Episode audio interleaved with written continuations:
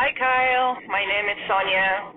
I'm from Argentina. I live in Oregon, and I am about to head to El Salvador for some waves, hopefully. Anyway, your show is amazing. I really, really enjoyed the episode on plastic pollution. Thought it was super enlightening. And your comment on the airport doors almost made me spill my coffee. I had to laugh so hard. Anyway, keep being awesome. Get some waves.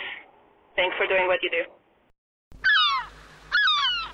Thank you very much for sending that in. I think that the airport door comment was referring to a little rant I went on a while ago about how much I love people who walk outside of the airport and as soon as they do, they stop. Like there's no one that would ever want to come out behind them because they've reached the new world. They smell the fresh air, and then they create a fucking traffic jam right in the airport doors. So I'm happy you got a little laugh about about that. Um, hope you're all having a wonderful day today. Uh, I am. I am still on the road to recovery with my arm. I had, whew, I had one of the more awkward encounters uh, I've had in quite a while yesterday. And it doesn't have a good punchline. It's not a funny story, but I'm going to let you all know about it. So I was doing yoga, and it was the first day that I had um, come back to yoga since snapping my wrist, since having surgery. I have a big scar on the bottom of my wrist now. Um, and there was this woman in class, and she was being very supportive of me, saying, Good job. You'll make it through. I'm like, Thanks, appreciate it. And then after the class, she turned to me and she said, I'm going to make an assumption that you're in here for the same reason that I'm in here. And I said, What's that assumption? And she looked at my wrist and she said, You're a cutter. And I looked back at her and said, No, I broke my arm kite surfing. And we just stared at each other. And I didn't know what to do. it's not funny. It's not funny, but it was so awkward. I just said, I wish you the best. And then she got up and she walked away. And there's so much in that encounter. And I'm still dissecting it all. But you know, there's the assumption that she made about me, but also the intention behind that assumption, which was good. She wanted to make me feel like you know there was a community there if I was struggling. And then there's the taboo subject of suicide that as a culture we sweep under the rug real quickly. Um and I wondered, you know, if if suicide wasn't a taboo subject, would that moment have still felt so uncomfortable? you know because if she would have said if you're you're in here for the same reason that I'm in here a broken arm it would have been fine we'd have talked about how our healing's going but when we enter into the subject of psychological pain all of a sudden there's this constriction around it even though so many people are in her position i would be willing to bet that someone else in that class struggled with suicide, given the epidemic that there is in this country. So, like I said, it's not a funny story, but it's been top of mind because that 15 second encounter just brought up so much. So much. Other than that, though, my healing process has been going very well. I've been eating a lot of wild venison from a recent hunting trip I did on Maui with Jake Muse. I recommend checking that episode out if you haven't already. Been smoking it in the Traeger, having a good time, learning new recipes. Another exciting thing that happened to me just yesterday is um, I found out that Lawrence Lessig, the Harvard law professor, is going to be a presenter for MOFA's 19.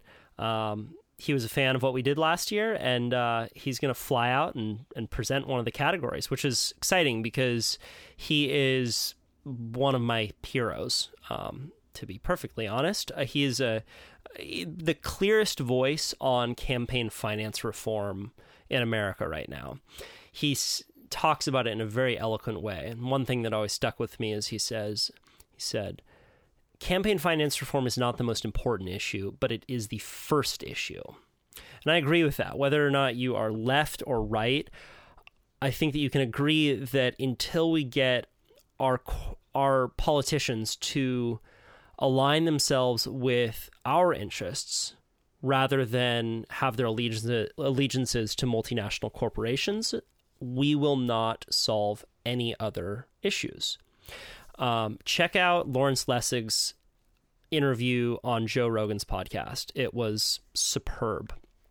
I really think that if we read the work and listened to the podcasts that Lawrence Lessig and Matt Taibbi do, we would be 90% of the way there as far as um, becoming literate and being able to decode the media landscape and sift through all of the bullshit.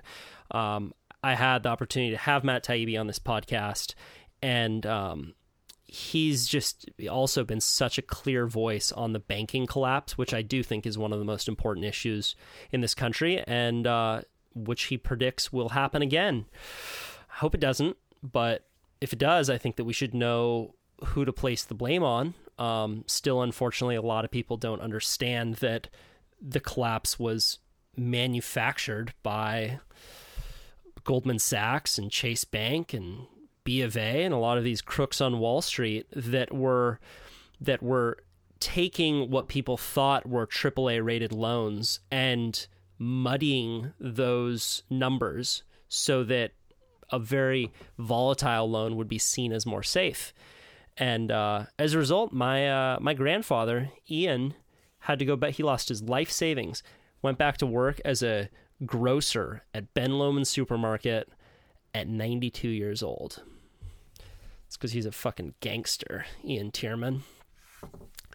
Anywho, uh, a new box of goodies just went up on my website, kyle.surf. So this is a box of uh, mud water, which is a chai mushroom blend. It's cacao and chaga and reishi and lion's mane and turmeric. I drink it every single morning. Uh, it is a, a, a bottle of CBD coconut oil, which is just glorious. I lather it on my skin and I put big scoops of it in my coffee.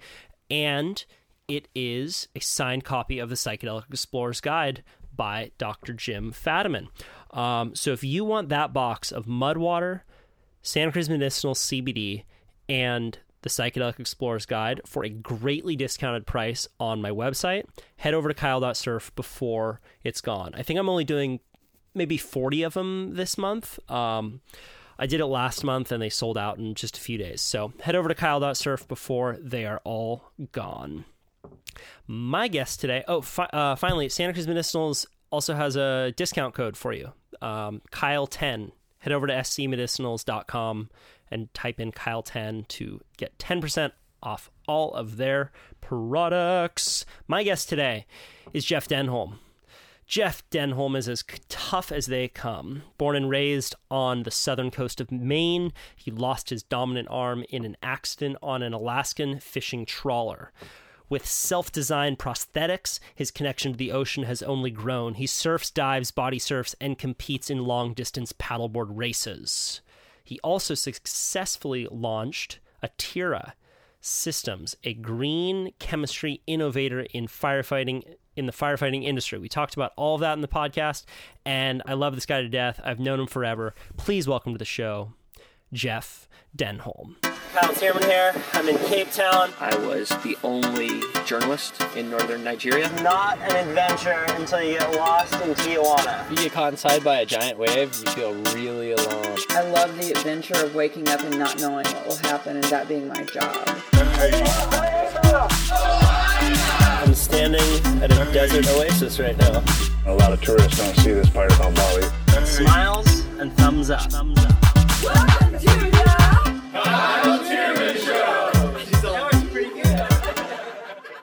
Yeah, it's an interesting experience. having uh, an injury at 29 as opposed to an injury at 16 or, or 23 because I've broken my left arm three times uh, and then this is my first right arm and I'm noticing uh, how I'm taking it differently psychologically. Yeah. Like before, it was always just like, ah, this sucks. Okay, power through, on to the next one. Yeah, yeah. But uh, as I told you before we went on, like this was the first experience that I had that felt truly out of control, where it was like, whoa, that could have gone either way. Well, you just see the bigger picture when you're older. Right. Like, so I lost my arm at 26. I turned 27 in the hospital. And for me, maybe because uh, I was a little bit of a, an emotional late bloomer and sort of a bull in a china shop, even at 26, you know, the Alaskan fisherman, gnarly guy.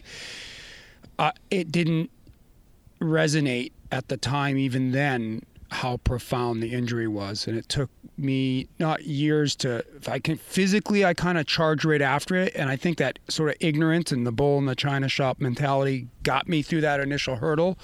But as my emotional being developed, the problem, the spectrum of challenges became broader. And in, in that respect, the spectrum of opportunity became broader as well. I How mean, so?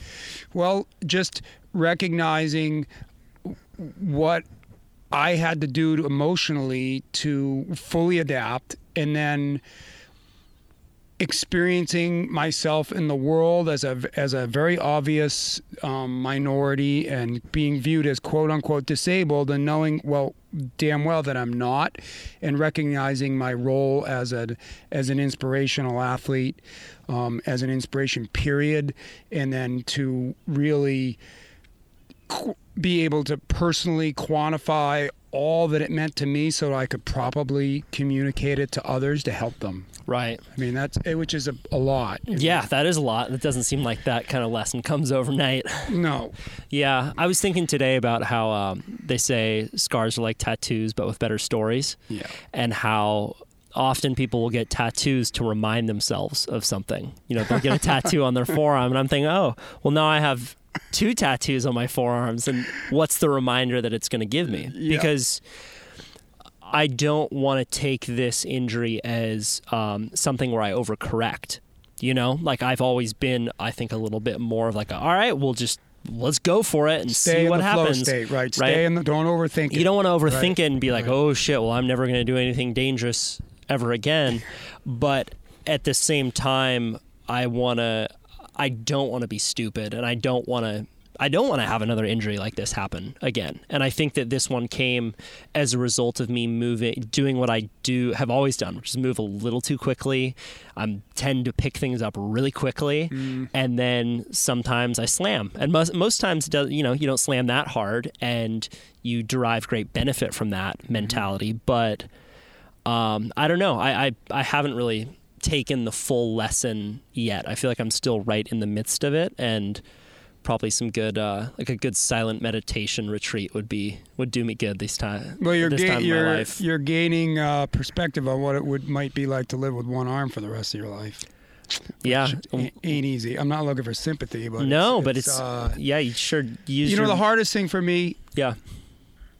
Isn't the physical part. Even despite being an athlete, and I was a, I could have been, should have been, and would have been a lot of things greater than I am physically if I hadn't lost my arm. But the hardest thing for me is that I get asked every day what happened.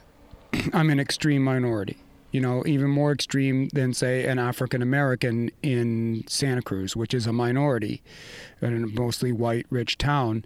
I'm a tall, outgoing guy with a big black carbon fiber arm, and then when I'm in the water, I'm a tall, outgoing guy with a flipper. So, you know, and people, uh, you know, 99% of the time, there's no malice in in people's inquisitiveness. It's just they're I'm different, so they ask. So it, I get asked every day, and it's like, you know, I I figured out how to tie my shoe with one hand a long time ago, but having to muster up the emotional fortitude at awkward times in the cash register at New Leaf on a Thursday afternoon when you're fucking tired and some kid's pulling, What happened? What happened? What happened? And the mommy goes, He's just a curious kid. I'm like, Well, mom, you know, it's showing 12 for me. 247 365 and so sometimes i just you, you just gotta take junior away because I can't Right. handle it right now. Well, it shows even, I mean, not to uh, even compare my experience to years, but uh, just in the couple weeks of having a broken arm, everyone, it's a, it's a conversation opener for people. But it shows that, you know, you appreciate it so much when they don't ask. Right. Right. It's just like, oh, fuck, thank you. And it shows many times their level of uh, consciousness and their their level of um, I don't know, just thoughtfulness about a situation. You know, it's like people who walk into a house and take their shoes off if they see other shoes at the door and aren't asked. You know, and then there's people who are, they walk into a house And step on the shoes. step on the shoes and walk right through it. It's like, hey, there's no malice in that intent, but if you know, you can notice, oh, there's there's a couple slippers on the ground here. Maybe I'll take mine off as well. Yeah. Um, and yeah, I think it it just it's all learned, right? And you, um, yeah, that's that's a big part of life, right? It's just walking into a, a situation and understanding how you're how you can make it a little bit better, you know, and not ask the questions that a million other people are going to ask. I mean, it's a little, it's a little like being famous in Yeah. the sense that you know, famous people have have that. Right. Anonymity is the thing of my past. If there was ever a point in my life where I was anonymous, despite, you know, the big mouth and being tall, and curly hair. I used to have long curly The hair. devilish or good I had looks. a, had a mohawk in college and was a troublemaker. So eh, I'm not anonymous anymore. Right. You know, like my bank robbing days are over before they started. Right. So, and you know, it's funny because I you say the tattoo thing. I've got scar talk, scars. I've got tons and tons of tattoos, but I don't have any real tattoos. My dad said to me, I was going to get a tattoo when I was young, and I was in Alaska, and it was I was going to get this big Indian band around my arm. And he's like, "Son, ask yourself this: Do you ever see a bumper sticker on a Ferrari?" and I said, "You tell me I'm a Ferrari." Dad, he's like, yes. That's a good one. I like that. No offense to those with tattoos, because I mean, some pretty cool tattoos out there. There are. But that was his advice to me, and I panicked and I never got one. And now I've got this big giant black one that Th- is my arm. Yeah.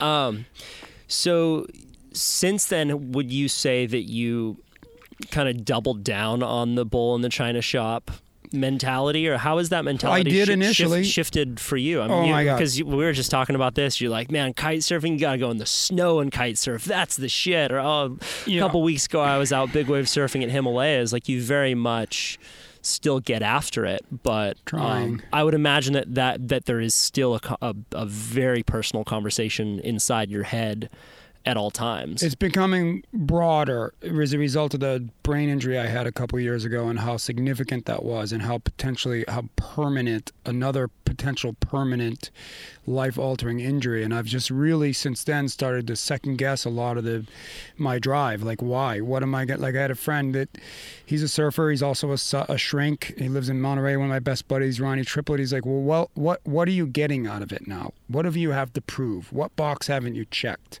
You need to assess that for yourself, especially in these matters of life and death.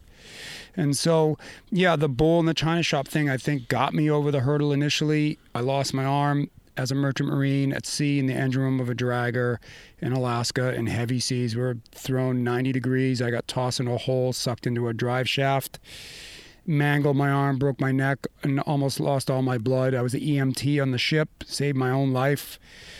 21 hours getting beat to shit in a storm before a helicopter got to me to pull me off and I started to rebuild build my life from there. And yeah, the bull in the china shop got me through that initial trauma and I think gave me the drive to rebuild my athletic life one by one. Mountain biking, skiing, you know, you name it. Um, surfing certainly, which is since my the loss of my arm has been the most relevant sport to me. I mean, I, I love hockey, skating the most. It's the most natural, but surfing's the hardest to do with one arm. So it really, it just, you know, discovering that after losing my arm, and like you, things come athletically come pretty easy to me. You know, I'm an Olympian, but I, they they come. Yeah, you're a it's- D1 it- hockey easy. player, Yeah, right? and they're yeah, and so they're easy. It's just come easier, and I've always had an attraction to physical things. But um, and the the bull in the china shop got me through it now, and I'm no longer there. I'm like starting to second guess myself, and I'm starting to think about what the next chapter is, and it can't be big wave riding, and it can't be dropping 50 footers skiing because there will be no more me. Right. And you know, with everything I've been through and survived to this date, I, I, I owe it to myself to live longer. Did you, you- when you're saying the bowl in the china shop thing, did you have a mantra to get you through that, or any any person that really helped you um, maintain through that initial Well, period? Yeah, my the first two people, my mother and father, they're still tight. We're a tight family. They built this incredibly powerful, strong foundation that my rickety little shack sits upon. So all the emotional fortitude and credit goes to them, you know, uh, for my emotional fortitude. But and then as it relates to the loss of the arm, specifically, I had a surgeon that flew in to try to rebuild my arm. And he's a neurosurgeon. He had climbed Everest, and he's an athlete. And he could see, and my parents related to him who I was, at least athletically, and why this was going to really mess me up. They thought. And he came in the day after surgery when I woke up, and he said, "Look, kid, you got all these questions going through your head. It seems really complicated, and it's not. It's either up or down, on or off, and you make the decision. You're either going to climb higher and be better, or you're going to let this take you down. It's it's it's you know it it's catalyzing um, how how simple it really was, and and he was right, and so that set me, I think, in the right direction. I, I was looking for you know my parents and my parents, like so yeah, all right, I'm used to them, but so an outside force, it was this big tall guy. And that I don't know if it, you know, I'm sure maybe I would have succeeded without that advice, but it never left me. And it, Right. he was right that it was really that simple. You're either going to win or you're going to lose. You're going to let this hurt you, or you're going to. Ma- it's going to make you stronger. And it set me in the right direction. Were there any moments when you were uh, initially in rehabilitation that that came up the most for you? Like any of the most difficult I never went to formal rehabilitation. I walked into a physical therapy appointment right after my last surgery where there were multiple and everybody in the all the instructors and PTs in the room were fat and out of shape and ate Twinkies and I was an athlete who was on a super diet that knew more about training and rehab than they did times 10 so I walked out and I trained myself back to shape. I got in my truck, drove to Colorado, skied 110 days in a row, came back, boom. Like, so those 110 days, yeah. I was used to my old body and I was coming to terms with the limitations on a daily basis. And I cried and I screamed and I broke poles and I threw skis off cliffs and, you know, the whole nine yards. And I exercised it. I exercised the demons. And really, I think truly came out of that season like um, a new man. Like, all right, I am now Jeff Denholm with one arm. The other guy's dead. So live. Like, keep moving forward and do what you would have done with two arms. Live. Like, it's worth it. Yeah. Did you grow up skiing? I did. Oh, since I was two. Yeah, and hockey, sk- skating. A guy could skate and ski really well when I was two. I was slalom water skiing at age six. Yeah, skis were a big thing. And I have always been. Yeah, life? we grew up in Maine, and my family's deep skiing roots, and it's you know it's so freaking cold. You better ski, or you're gonna hate it there. Yeah.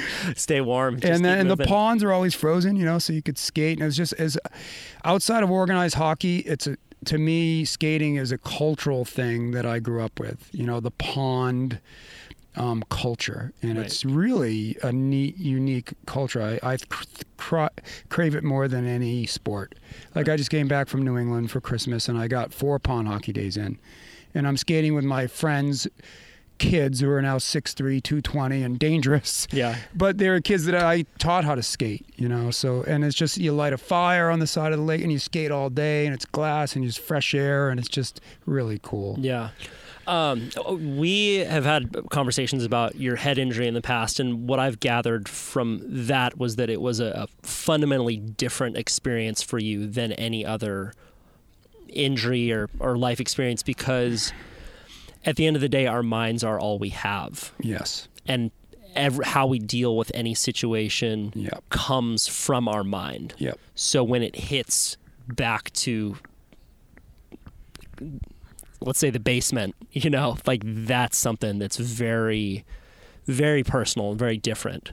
It, it was it was well i had a bunch of micro hits before that. I've had multiple concussions had been knocked out cold three Yeah. times before this happened. And so when the doctors did all the math and the extent of the damage that was done in this i fractured my skull skiing february 17th 2016 at squaw valley. Clipped from behind by my buddy above a chute um, we were doing too fast and too close to each other. No one's fault. Both of us were culpable. And I tomahawked through rocks, broke my back, fractured skull, TBI, hospital, hyperbaric chamber, blah, blah, blah, blah. But in the end, at the end of it all, or in the immediate aftermath, when I got with the doctors and we evaluated everything, it was they laid out how, you know, how critical it was and how bad the damage and long lasting it could be. And it seemed esoteric at that time, but as as things moved forward and I progressed, I started to get depression. And that was a physical manifestation of the injury and in manifesting itself in an emotional way. And I have never been depressed in my life. I have nothing fazes me. You know, like I get over stuff so fast. I work through it. I'm just real pragmatic. I think I, my dad to, to thank for that and it scared the shit out of me that I didn't have full, total control over my emotions and that I was just having these dark, dark feelings. And it, and it was a, a combination of the, the injury and then I'm, I'm running this business and I was under a lot of pressure as a CEO to convert on funding at that time, right when the injury happened. So there was a shitstorm coming down on me. And it created stress which triggered depression. And so i th- i have never felt more vulnerable and out of control than when confronting that physical manifestation of being depressed for no I couldn't explain. I'm like, why do I feel like this? What's wrong with me? Would it show up at a certain time in the day, or was there like a first moment that you felt it, It after just the injury? creeped in. It was insidious. It creeped in slowly, slowly, slowly, and then I just noticed it in my. It was giving me the, you know, the sort of the chronic fatigue. It was like depression causes, you know, you're tired, you're Cloudy. lethargic, Yeah. cloudy. You don't necessarily. I don't have this. I mean, not getting up and blasting out the door to go to Moss Landing anymore. I'm lollygagging, dragging, looking for excuses to, I don't know, to to drag more. And so I just lump it all under depression. But there, you know, there might have been a bunch of little different categories I could put it in, and none of them I liked, and they were all really scary. And so that was when I really started to take stock in how serious this injury was and how if I continued to hit my head like this, manifestations like that could be permanent and life would be really bad.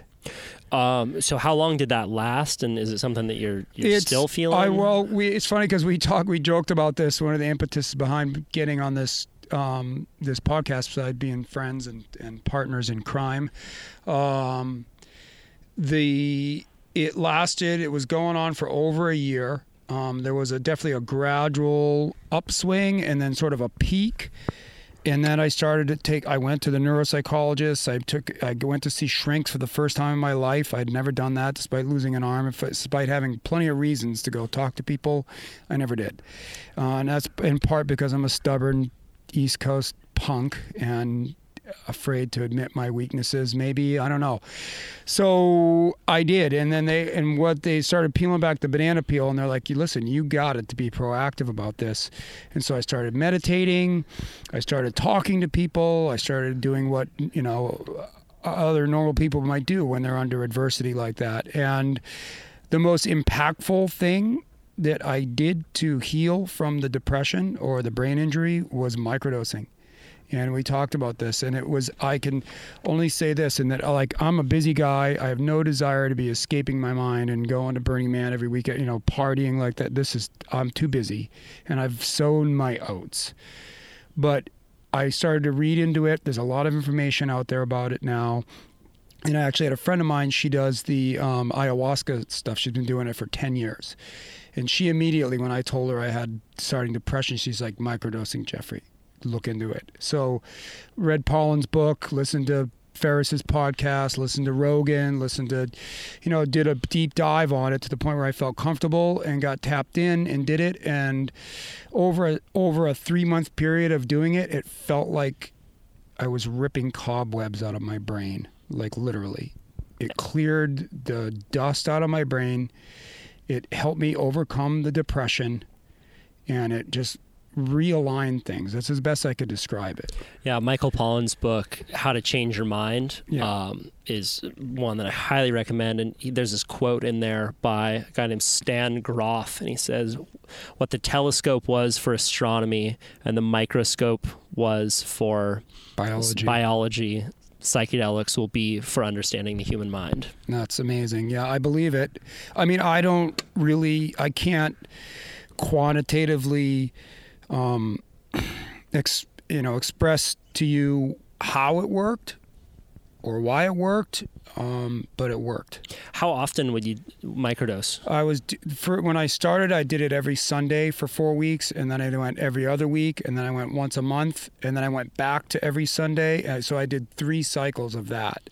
And so how- it was over eight months, really. Right. And uh, do you know how much you would take? Because I think a lot of people talk about microdosing, but like really they're taking way more than they No, I took they should, and they're like, "Well, yeah, I was talking well, I to had some. a I was microdosing, but I was talking to some ants. Like, mm, yeah, I don't know about that. No, I never experienced. I, you know, I did it with LSD, and I, a friend of mine was the same size as me physically. So uh, the dosage, what he had done for years, I started to do, and he's a, no names mentioned, but he's a computer engineer guy that's been doing it for brain performance, believe it or not. And um, I'm a believer now, and so I never got it never made me you know there were no hallucinations or anything but it would actually made me feel kind of wonky on the days that I did it. And I kind of and I planned alone time quiet time meditating breathing nothing stressful no electronics no TV no Instagram none of that and just really give your brain a day.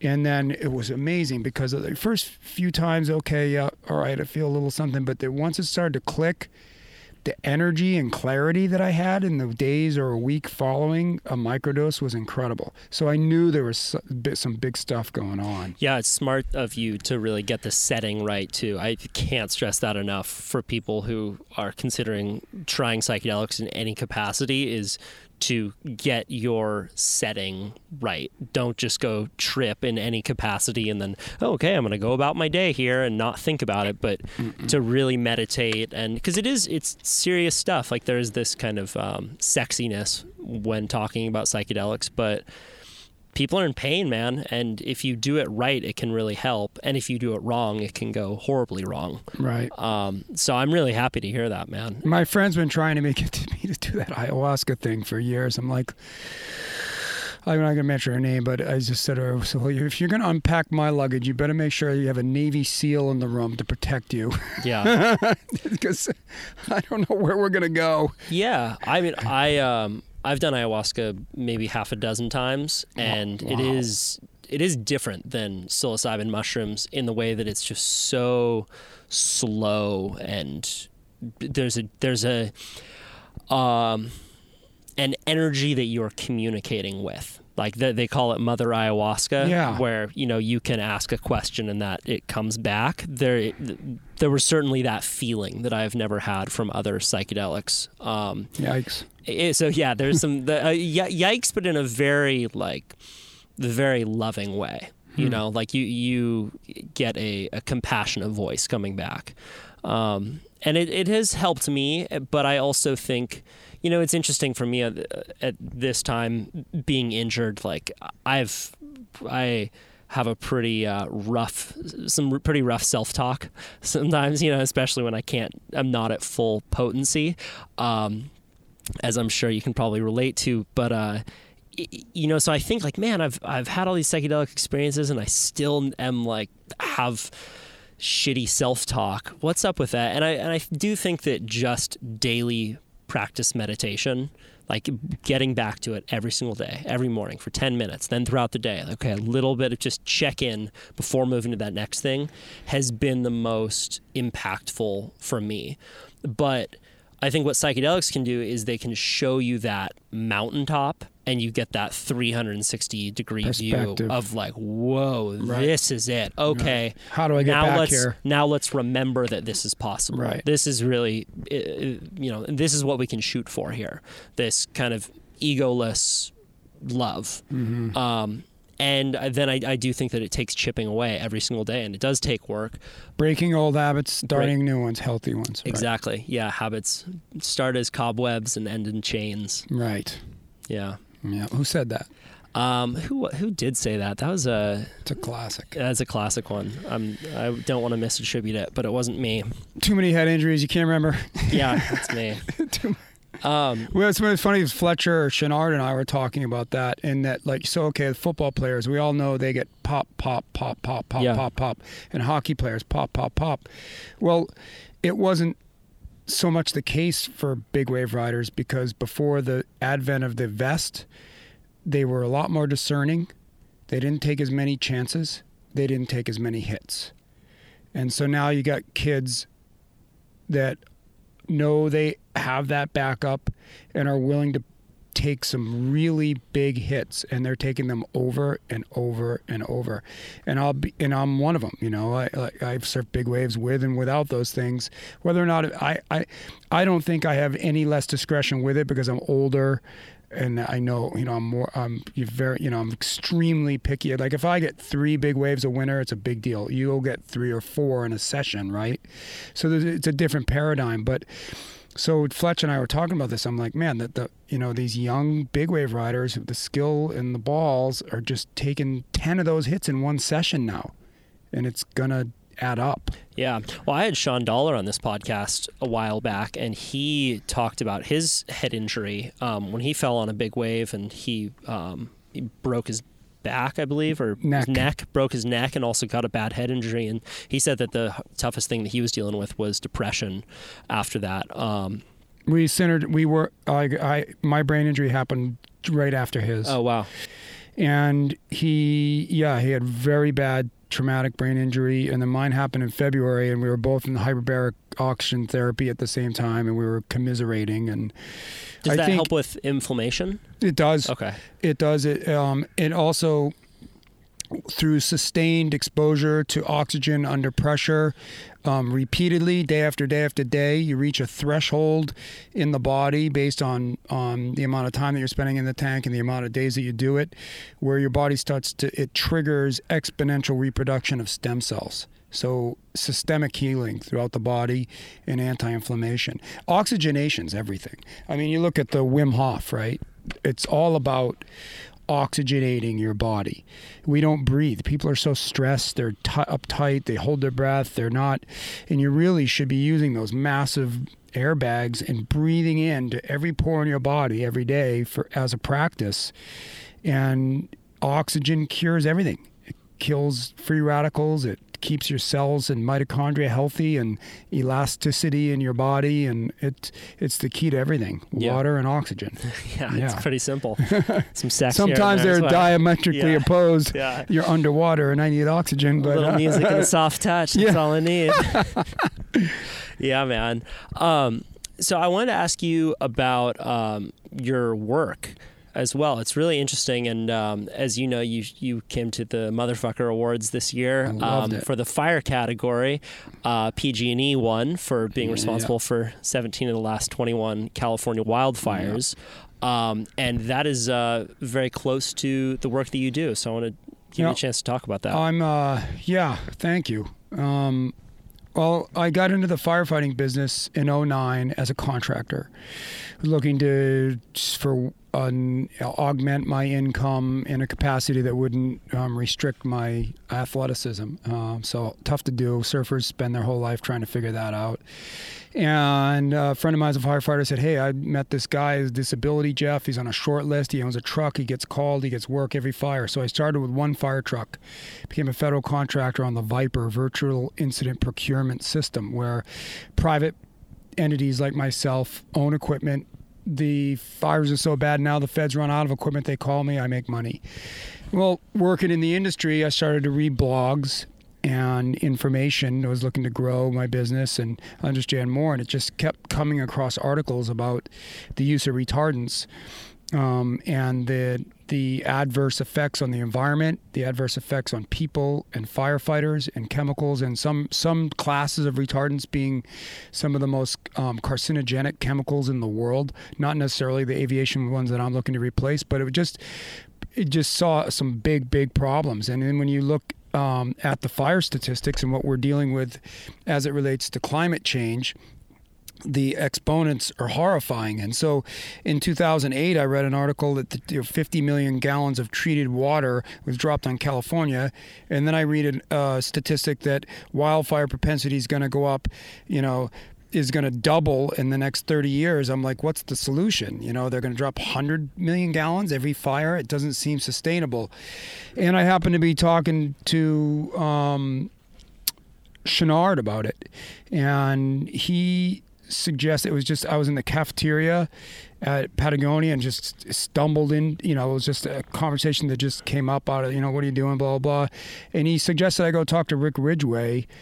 Um, you know, if you're because I was like I'm thinking about trying to solve this problem. He goes talk to Ridgeway. He knows a lot of people. He's well, the head of environmental head of environment, yeah. at Patagonia. Another famous climber, incredible man. I walk in his office. Not only did he not know somebody, but he knew this woman named Arlene Blum, who's a PhD chemist at Berkeley, and she's the director and founder of the Green Science Policy Institute, which is the de facto litmus for green chemistry internationally. And one of her primary focuses over the last 30 years has been banning toxic retardants. So here I am, like n- nudging this idea around, and the first real formal inquiry I make leads me to her. Like, so the project chose me. Fast forward eight years.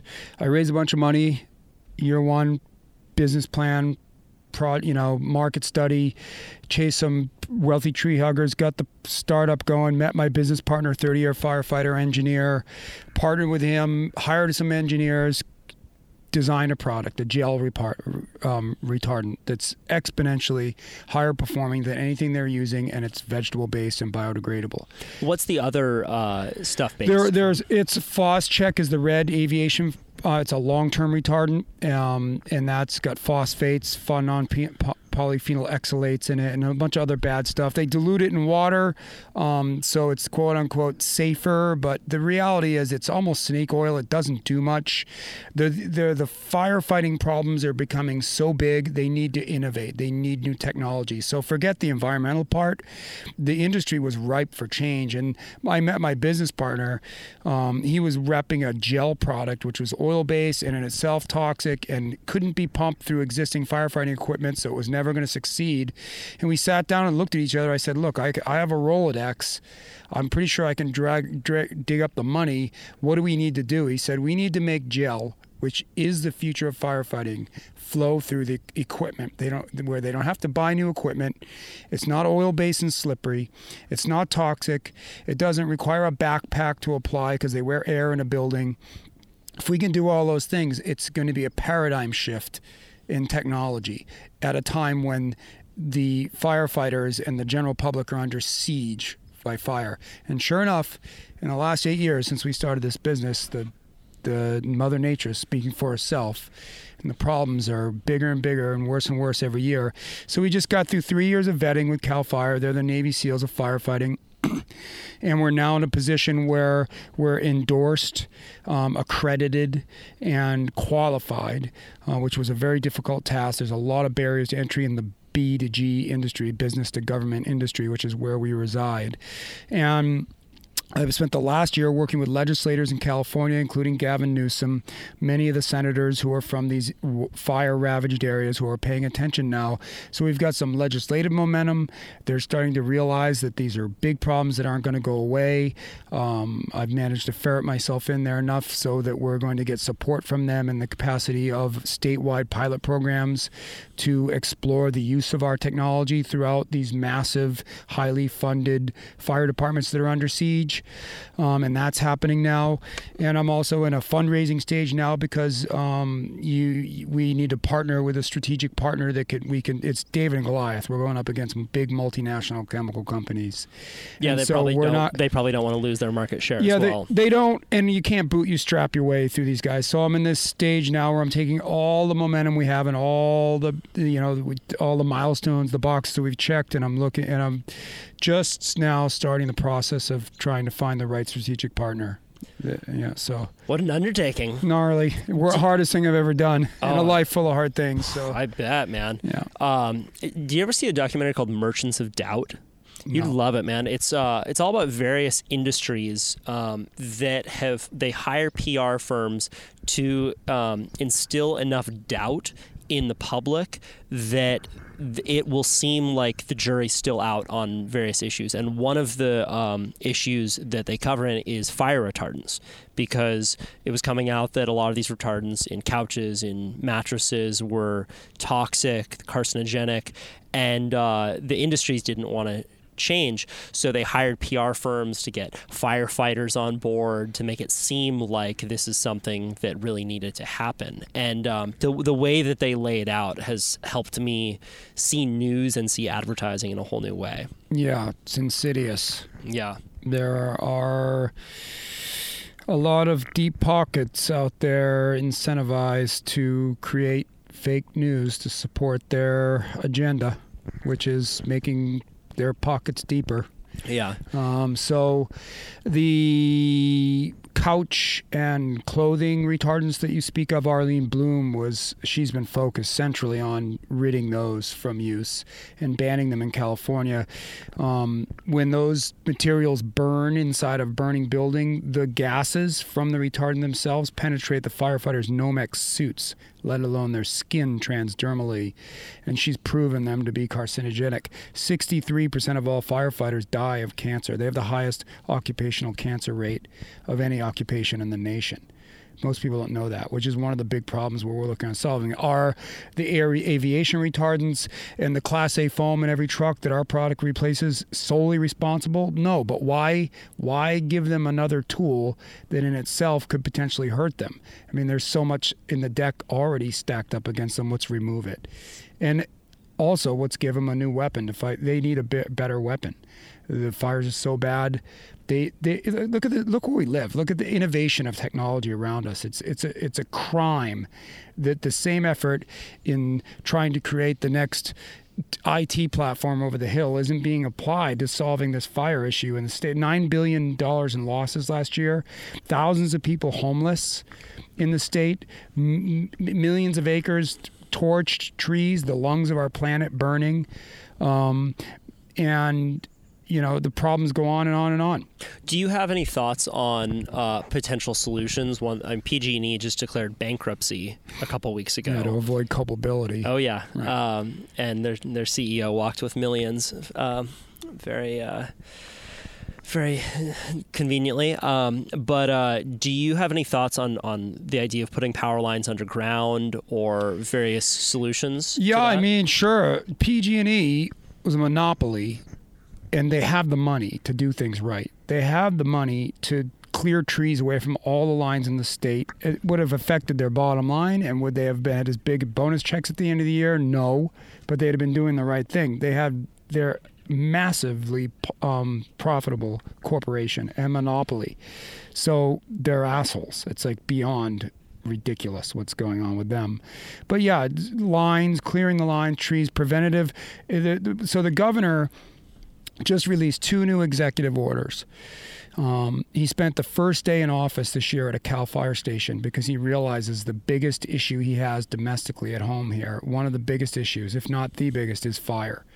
Um, and so they are expanding the fire the bu- fire budget by hundreds of millions, and they're they're they're threefold focus. One, advancing new technologies. What's out there? What can be developed? What can we use to help us defend ourselves from this new reality? Uh, two, forests. Um, um, fire mitigation is really boils down to forest management and clearing the forests of underbrush. You can see it happening here on Graham Hill, Cal Fire up the top. They're clearing, you know, back 50 meters into the woods on each side of the road so people don't get trapped when there's a fire. Um, and then the third one they're focused on is simp- simply on increasing the, the amount of firefighters in the state. So they're added, uh, you know, 80 million just to hire a bunch of, which is great because it creates new jobs. And there's a bunch of young kids in the state that need a good job, and it's it's a worthy one. And there are a lot of good people out there that would make great firefighters. So um, it's pretty telling that the first day in office, within a, in the fourth largest economy in the world, that the number one priority this guy's focused on is fire. So our timing's right with the business. Yeah. It's an emerging market. I hate to say it, but I was down in LA uh, for the, the Los Angeles fires, and they closed Topanga. Um, that's where I stay when I'm down there. And apparently, after the fact, they said they weren't worried about the fire jumping all the way to Topanga, but they didn't have enough firefighters that if someone started a fire in Topanga, if there was arson, that they would be able to have enough firefighters to cover that as well. So they, they closed it as a safety precaution. Yep, that's uh, the job of these incredible f- incident commanders, these high level firefighters that essentially are waging war when these things happen, and they are conscribed to um, set up a camp of thousands of men and implement the use of aircraft and engines and crew deployment and public safety. It's an it's a it, they're incredible, and so they have to make decisions like you just suggested that are tough and they have to allocate resources effectively and you can't draw down all of the firefighting resources from these big cities to fight one's region because if something breaks out there then what happens? So they're bringing in people like me private firefighters. They're bringing in fire agencies from all over the world to fight these things because of the need and the necessity for more forces in the field at these times. Yeah. And that's why the governor's focused on expanding the budget to hire more people, manage the forests better. I mean, it, honestly, it's all about urban interface because f- fires should they should let them burn and control them so they they um, you know the forests are healthier. But when you've got homes and buildings and businesses in the way, it's now a public safety and a monetary thing. And so, I think it's going to be a combination of mandating certain construction materials in these areas where you can't build these pretty wooden homes anymore. They need to be tile and concrete and fireproof, you know, 95% fireproof. And then that makes sense. Like, everyone, if you've been to Bermuda, but they get mowed over by hurricanes every year and they learned long ago. So any new construction on the island has to be concrete, rebar. I mean, it's like a very expensive construction, but you can't get insured or build a structure unless it's built that way. It's hurricane proof. Yeah. And so any new construction in these UI, the urban interface in the western states and throughout the world, I mean, Portugal, Spain, Australia, this is happening all over the world. The fire issues due to climate change, um, they, they, they need to mandate that these structures are fireproof in the future. Uh, that's just going to take time. Yeah.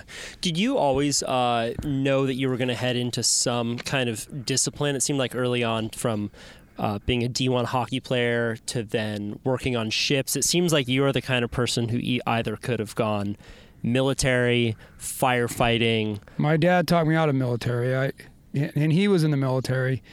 It's funny because I call. I, I was doing triathlon. I met this kid in the Navy. He was a corpsman in the SEAL, and he's like, "Oh my God, dude, we need you." And I got on the phone with my father, and I was working as a merchant marine in Alaska. And he said, "You already have a career." He goes, "You want to go fight oil wars?" He goes, "You're not liberating Europe from Nazism. You're fighting an oil war. You're fighting for politicians and corporate leaders and oil." Do you like that? And I thought about it, and he was right. And so I didn't, and I carried on, and I lost my arm anyway. so, uh, but no, yeah, I've always been drawn to, like, I dropped out of college because I, I, I dropped out of college, moved to Seattle because I saw Alaska, I saw my future. I wanted to fly. I wanted to, you know, I wanted to be an outdoorsman. I, Big, I was my big Alaskan be my. Heming in my Hemingway, you know, I just I I was struggling in school and ADD in confined spaces, and um, had been working on boats while I was in college in Boston, and had my merchant marine uh, first um, my second mate over the time of two summers working as on the harbor cruise boats and booze cruises, and had built. Up, I already had a career underway, and most kids in college don't know what they want to do. So I leveraged that. Went to Alaska, went to Seattle, took commercial diving courses, and kept climbing the merchant marine ladder until the point where I got hurt, and then was really lucky in that I back east after I after losing my arm I figured now I'll never get a job on a boat. I'll never get my pilot's license. I'll never be able to work as a commercial diver. And this famous undersea explorer through a very long and winding story as to how I met him ended up hiring me to work for him um, digging up pirate ships all over the world as a commercial diver. His name was Barry Clifford. And happened to be surfing with one arm on Martha's Vineyard with his son, who I didn't know his son is, was at the time, and serving this big beach break um, on the vineyard with one arm. And son was really impressed, told his dad. His dad tracked me down, and I went down for an interview and brought my mountain bike. And they were all, he and his crew were all mountain biking for the first, you know, first couple of years and I smashed them all on a mountain bike ride. And he was like, "Holy shit, who is this guy?" Do you just go one handed, or you, Oh, I used, you I, I back into? then I was way into it. I had an arm with a shock I built. I was into, you know, bikes a lot more then, and then now I have different chapters in my life.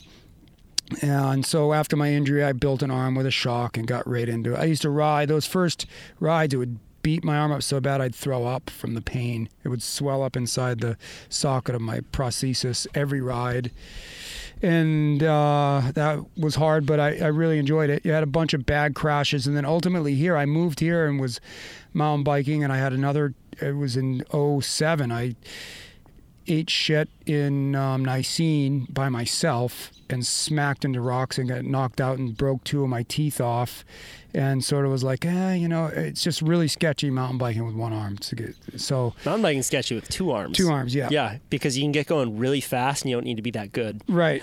exactly. yeah.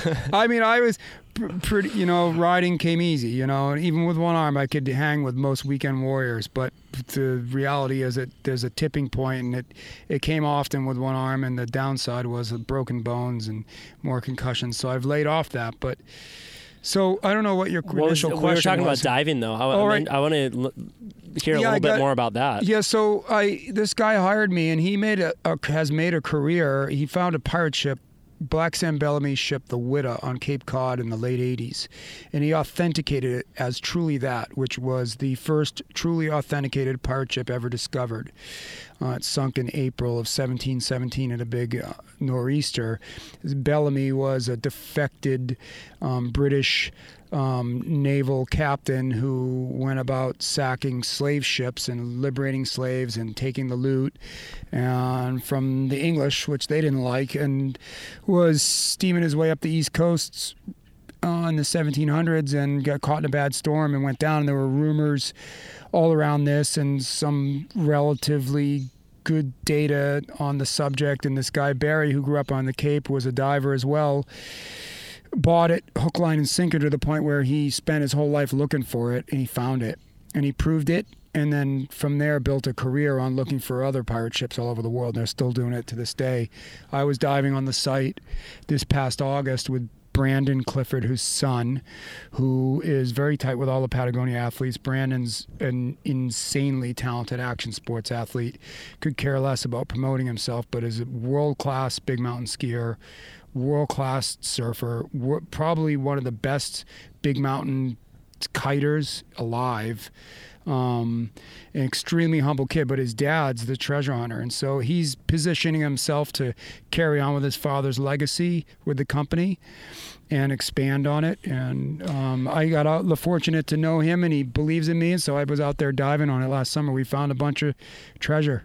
One of the thing that things that I love so much about diving are the views that you get. Yeah, The, I mean, you get views doing any sport, but being underwater to It's see some of that shit, It's it another planet. really is another planet. you're stepping into another planet. It's like going to space. I've never been to space, but the oceans. I mean, for us. You us, don't need to. Yeah, Yeah. you don't. It's right here. It's a, it's an infinite universe right there. Yeah. Forget the rest of it. Well, and growing up surfing, you really don't see under there. You're on top of the water, But to the, uh, just in the last couple of years that I've gotten into spearfishing, it's like, oh my god, this was here the whole time. Yeah. and I can Well- imagine when you're actually looking for uh, buried treasure.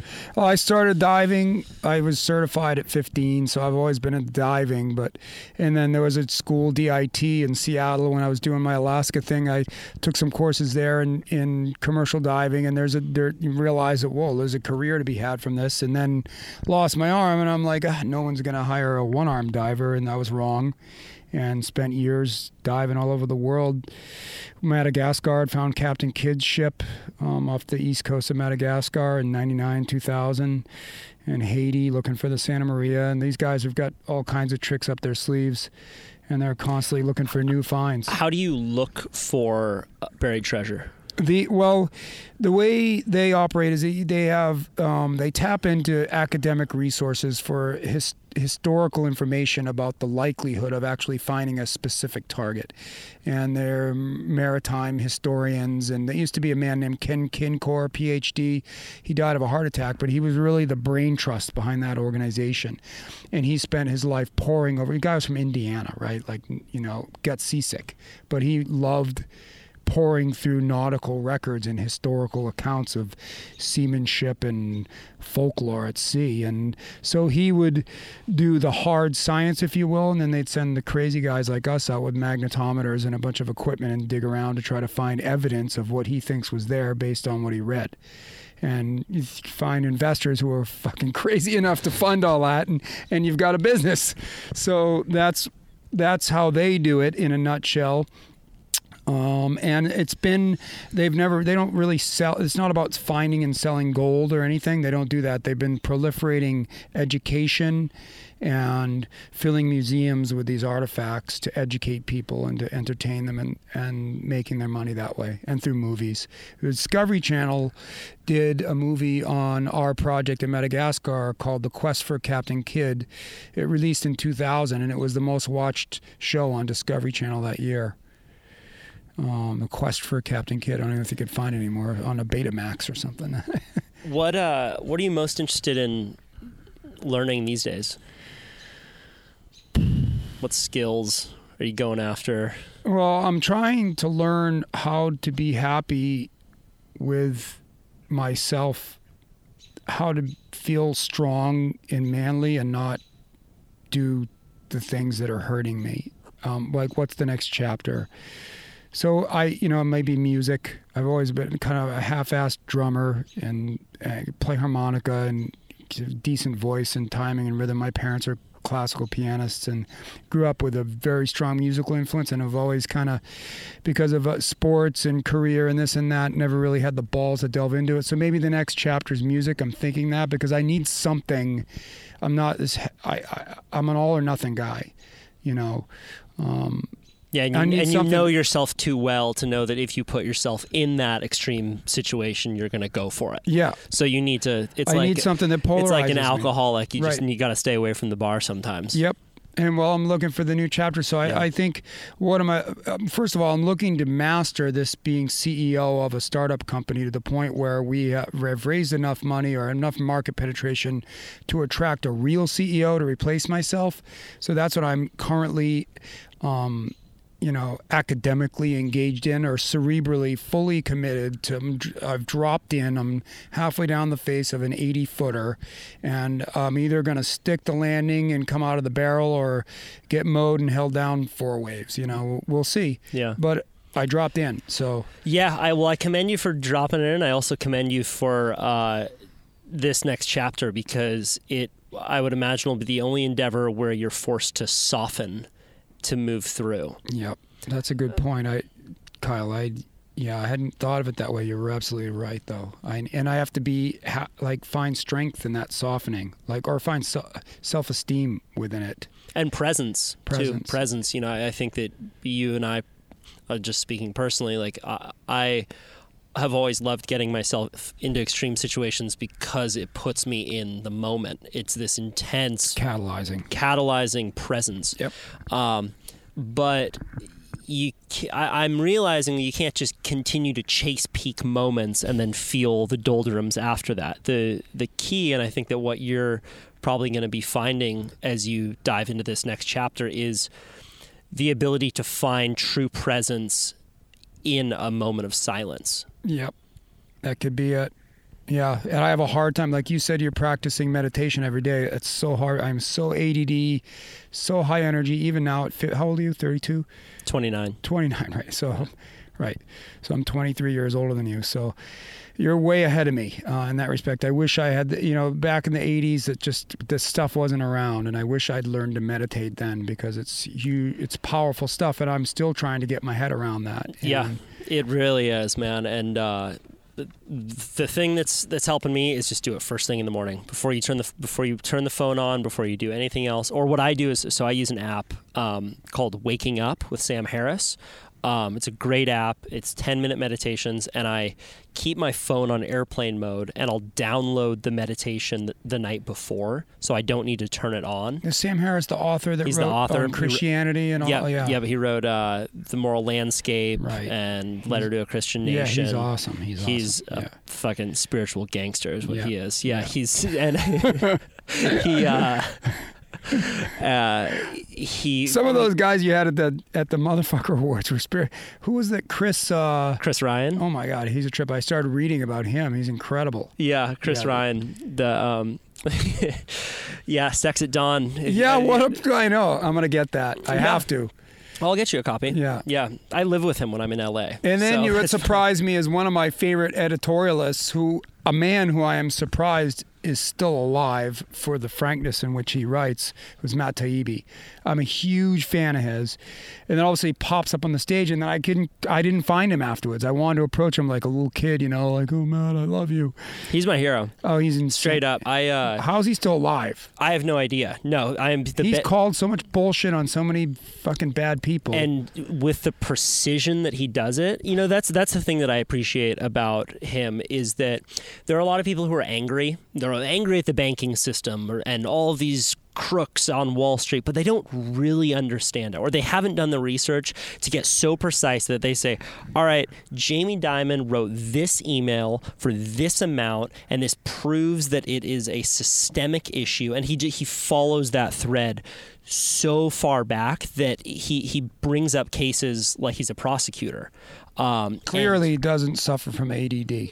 well, he just he's he really um, He's he sharp. do- really doesn't give a fuck. Like he he's a um, huge fan of Hunter S. Thompson. Yeah. Um, and if you So read on the campaign trail of '72, which is a book that I'm reading right now, I highly recommend it. Um, I opened it the other day, and he wrote the introduction for it. Um, and I think that there is something like w- what he does is takes these really big, seemingly wonky issues and makes them digestible He boils it down. boils it down. He's really funny and he gives zero fucks. I know. And I got his email from my friend Abby Martin, who's another journalist who is a, a presenter there. Um, and I thought, man, for the category that Chase Bank is going to win, um, it would be so amazing to get Taibbi to.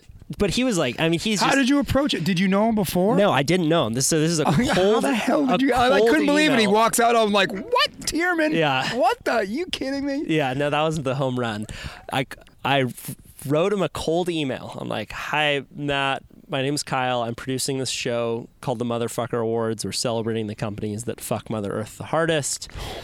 Uh, Chase Bank is going to win. Um, we would love for you to present it. I know that you're on the East Coast. This is the day. Um, he wrote back 10 minutes later and said, I'm in. What do I need to do? Oh my god, he's legit. like, He must have jumped yes, through the yes, roof. Yes.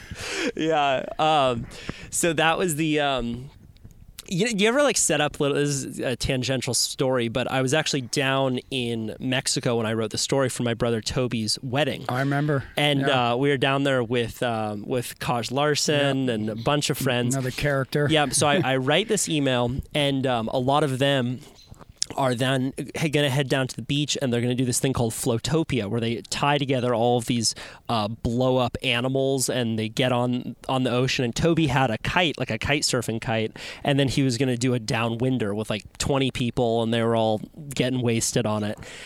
And I wrote the email, and I was late for the Flotopia, so I'm running down the beach and Kaj is right next to me, and he's like, "We gotta get on the Flotopia," but they had already taken off. So we like do a full like run, like dolphin dive into the ocean. And Kaj is a Navy SEAL. He's like Yeah, a yeah. fucking flipper, dude. So he just takes off and gets it Not right only away. was he a Navy SEAL, but I think before he was a Navy SEAL, he was a decorated open ocean swimmer. Like, not all Navy SEAls yeah. are naturals in the water. That guy's a fish. He's a fish. Yeah. So he gets them right away. Meanwhile, I have like the I have the surfer swimmer stroke. You know, I'm all arms and no technique. And I'm like going, I'm like fuck. Okay. So I'm starting to catch up, but they also have a kite and they're going downwind and it's windy. So I'm not really gaining on them. So I'm swimming and they're like, "Come on, Kyle, get there." And I'm starting to get tired. It was like 10 minutes of swimming as hard as I can to try and get this thing. And I'm still like 15 yards behind them. And I think to myself, I like set up these little games in my mind where I'm like, if I catch them, Matt Taibbi will agree to be a presenter. If I catch them, Matt Taibbi will agree to be a presenter. I'm just like, dig deep, Kyle, dig deep. And I start paddling. And I fucking, this girl like holds out her foot on the Flotopia and I grab the foot oh, and nice. pull myself up. And I'm like, yeah. And I'm like practically vomiting. They give me a Coors Light. Yeah, And we go back in. And I check my phone and I got the Bam, Taibbi. Yeah. How'd that Coors Light treat you? I my first Molokai crossing, I finished prone, you know, one arm. One of my best friends from New Hampshire, Trevor Moore, was at the finish line. And it took me eight hours and eight minutes to do that because my paddle arm failed halfway through. I one armed it. It was a really rough race, and that's a long time to do one thing, eight hours in the sun and the heat and, the, and all that and he, he was standing in ankle deep water. There was Gerry Lopez with a lei to put around my neck, and my buddy handing me a Corona. And I drained that thing before taking any hydration in. And 15 minutes later, I'm on an IV in a tent going, holy shit. Probably should have had a Gatorade. Uh, the moments we live for. Um, well, hey, man, this was such a blast. Let's do it again. awesome. This is just Thank you. endless stories. Kyle, Thank yeah. you, Right Jeff. on, bro. Cheers. That's our show. I'm going to play you out with a song called This Storm Will Go for a Long Time by by Sleep North America. They listened to this podcast and they sent me some music. If you're a musician and you want your song played at the end of this show, email it to info at kyle.surf. That's also where you can send me those little voice memos. Let me know where you are. Where are you right now? Give me a few details, address the community.